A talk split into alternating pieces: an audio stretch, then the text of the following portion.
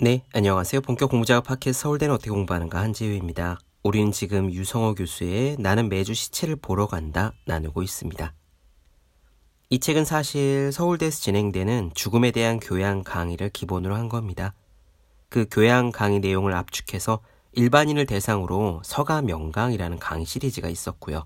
그 강의를 지면으로 옮긴 것이죠. 죽음에 대한 이 강의에서 유성호 교수는 우리 모두가 살아있는 동안 죽음을 미리미리 대비해야 한다고 강조해서 이야기합니다. 사실 죽는다는 사실을 모르는 사람은 아무도 없지만 죽는다는 사실을 기억하면서 사는 사람은 굉장히 드물지 않나 합니다.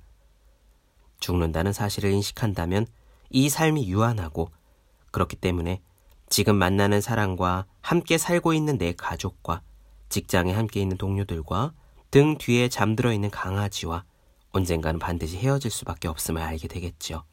많은 경우에 예고도 없이 찾아옵니다. 저는 전에 키우던 푸들 강아지와 헤어졌던 장면을 종종 떠올립니다. 동생을 보기 위해 노르웨이로 출발하기 전날이었는데 캐리어에 열심히 짐을 싸고 있었더랬어요.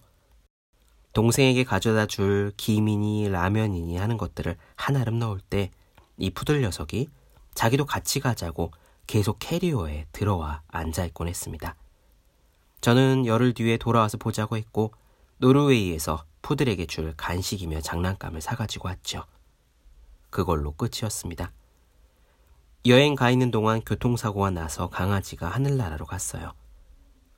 잠잘 때 늘 베개 옆에 있을 것만 같았고 또 강아지의 수명이 15년은 된다니까 적어도 몇 년은 걱정 없을 거라 생각했는데 이별은 생각지도 못했던 순간에 찾아왔습니다. 다른 모든 이별도 아마 마찬가지일 겁니다. 다른 사람과의 이별뿐만 아니라 우리 삶과의 이별도 마찬가지겠지요.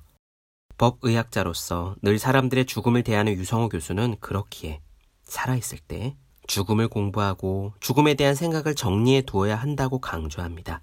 내 삶의 마지막 이야기를 어떻게 쓸지 말이에요. 오늘은 죽음 직전에 사람들이 남긴 말에 대한 부분을 나눠드리겠습니다. 저는 이 부분을 읽으면서 나는 죽기 전에 무슨 말을 남기는 것이 좋을지 잠깐 생각해 보기도 했어요. 여러분들께도 그런 기회가 되었으면 좋겠습니다. 바로 시작할게요.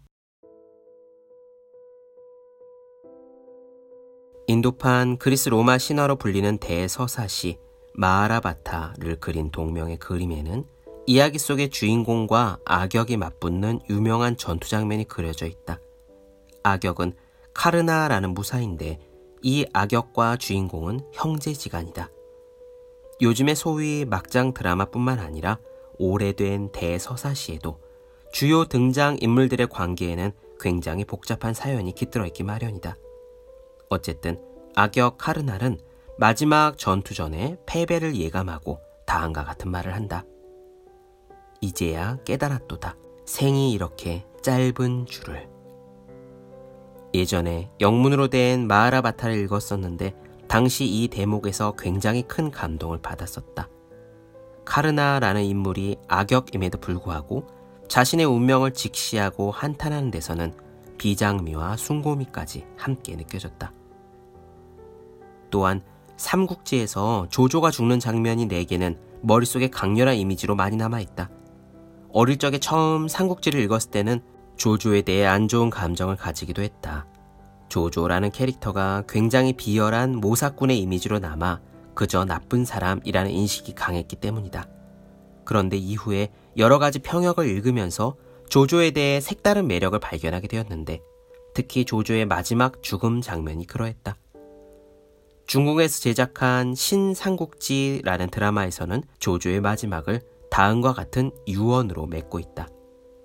죽음은 서늘한 여름과 같다. 과거에도 사람들이 나를 오해했고, 현재도 사람들이 나를 잘못 알고 있고, 미래에도 사람들이 아마 나를 잘못 알겠지만 나는 그것이 두렵지 않다. 방금 이야기한 무사 카르나나 조조는 사실 비슷한 위치에 있는 인물이다. 인도와 중국에서 굉장히 유명한 고전 속 인물로서 그 맡은 바 역할이 악역이기 때문이다. 비슷한 인물이 일본에는 토요토미 히데요시가 있는데 그의 마지막 말은 꽤나 유명해서 많은 사람들이 알고 있다. 나의 몸은 이슬에서 와서 이슬로 사라진다. 나니와의 영화도 꿈속의 꿈이런가. 그렇다. 지금의 오사카인 나니와를 수도로 삼고 있었던 토요토미 히데요시는 죽으면서 흡사 호전몽을 생각나게 하는 마지막 말을 남겼다. 죽음을 앞둔 사람들은 마지막에 저마다 다른 모습으로 굉장히 다양한 패턴을 보인다. 사육시인 중에 한 사람이었던 성산무는 죽음을 앞두고 이렇게 말하며 죽음에 대한 자신의 의연함을 드러냈다. 북치는 소리, 사람의 명을 재촉하는데 머리를 돌이키니 해가 넘어가려고 하는구나. 황천에는 주막이 하나 없다 하던데 오늘 밤은 네 집에서 묵어 갈고. 임금 중에서는 실록에 기록된 태종의 말을 기억할 만하다. 딱히 유언은 아니지만 자식 사랑이 유난했던 마음을 느낄 수 있다. 태종은 이렇게 말했다. 세자는 몸이 허하니 상중이라도 꼭 고기를 먹도록 해라. 나는 논문을 쓰기 위해서 수백 명의 유서를 살펴본 적이 있는데 절대 다수라고는 할 순 없지만 그 중에 많은 사람들이 심지어 자살 유서에서도 이러한 말들을 남긴다. 누구누구야. 내 통장은 큰 방의 책상 두 번째 서랍에 있단다.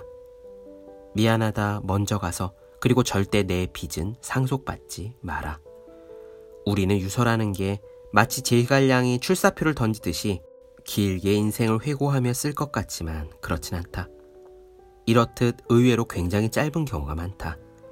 요즘에는 노년층 중에도 카카오톡이나 페이스북과 같은 SNS에 유서를 올리는 경우가 있다. 한국인 유서의 특징은 유난히 자식 걱정을 많이 한다는 것이다. 명문가의 유명한 유언을 다룬 책을 보면 굉장히 다양한 형태기는 하지만 모두 자식에게 죽기 직전까지 인생의 지혜를 전해주려는 노력이 들어있는 것을 알 수 있다. 죽음을 맞이하는 태도에 관한 여러 논문도 나와 있는데 죽음에 관한 태도는 크게 세 가지로 구분해 볼 수 있겠다. 첫 번째는 죽음을 삶의 자연스러운 끝, 자연의 마지막 질서이자 내 스토리의 마지막 종결로 보는 태도다.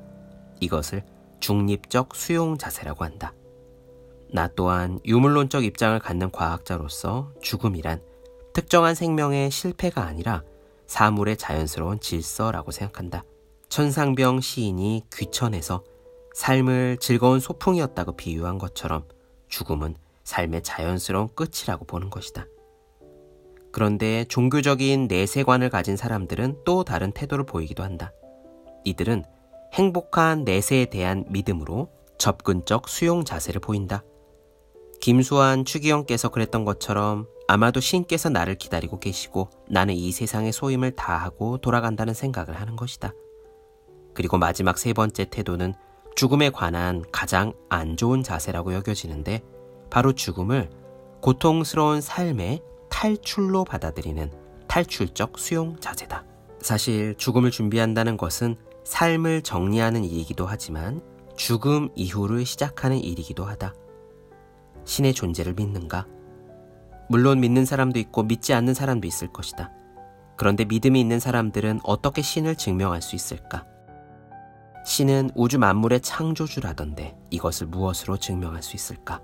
영혼이란 무엇일까? 이런 질문들은 누구나 쉽게 할 수 있는 것이기는 하지만 죽음 앞에서는 더욱 절실한 질문이 되기도 한다. 삼성의 창업주인 이병철 회장은 본인의 죽음을 직감하고 종교계의 많은 지도자들에게 신과 인간에 관한 질문 24가지를 구체적으로 던졌다고 한다.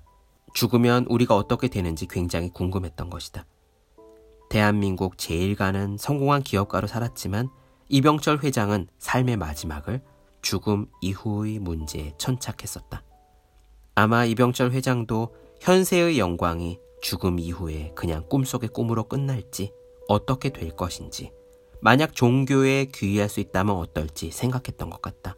이병철 회장의 마지막 질문에 대한 답변을 모은 책도 나와 있는데 안타깝게도 내게는 진정한 답변이 되지 못했다. 아마도 영원히 답변을 얻을 수는 없을 것이라고 생각한다.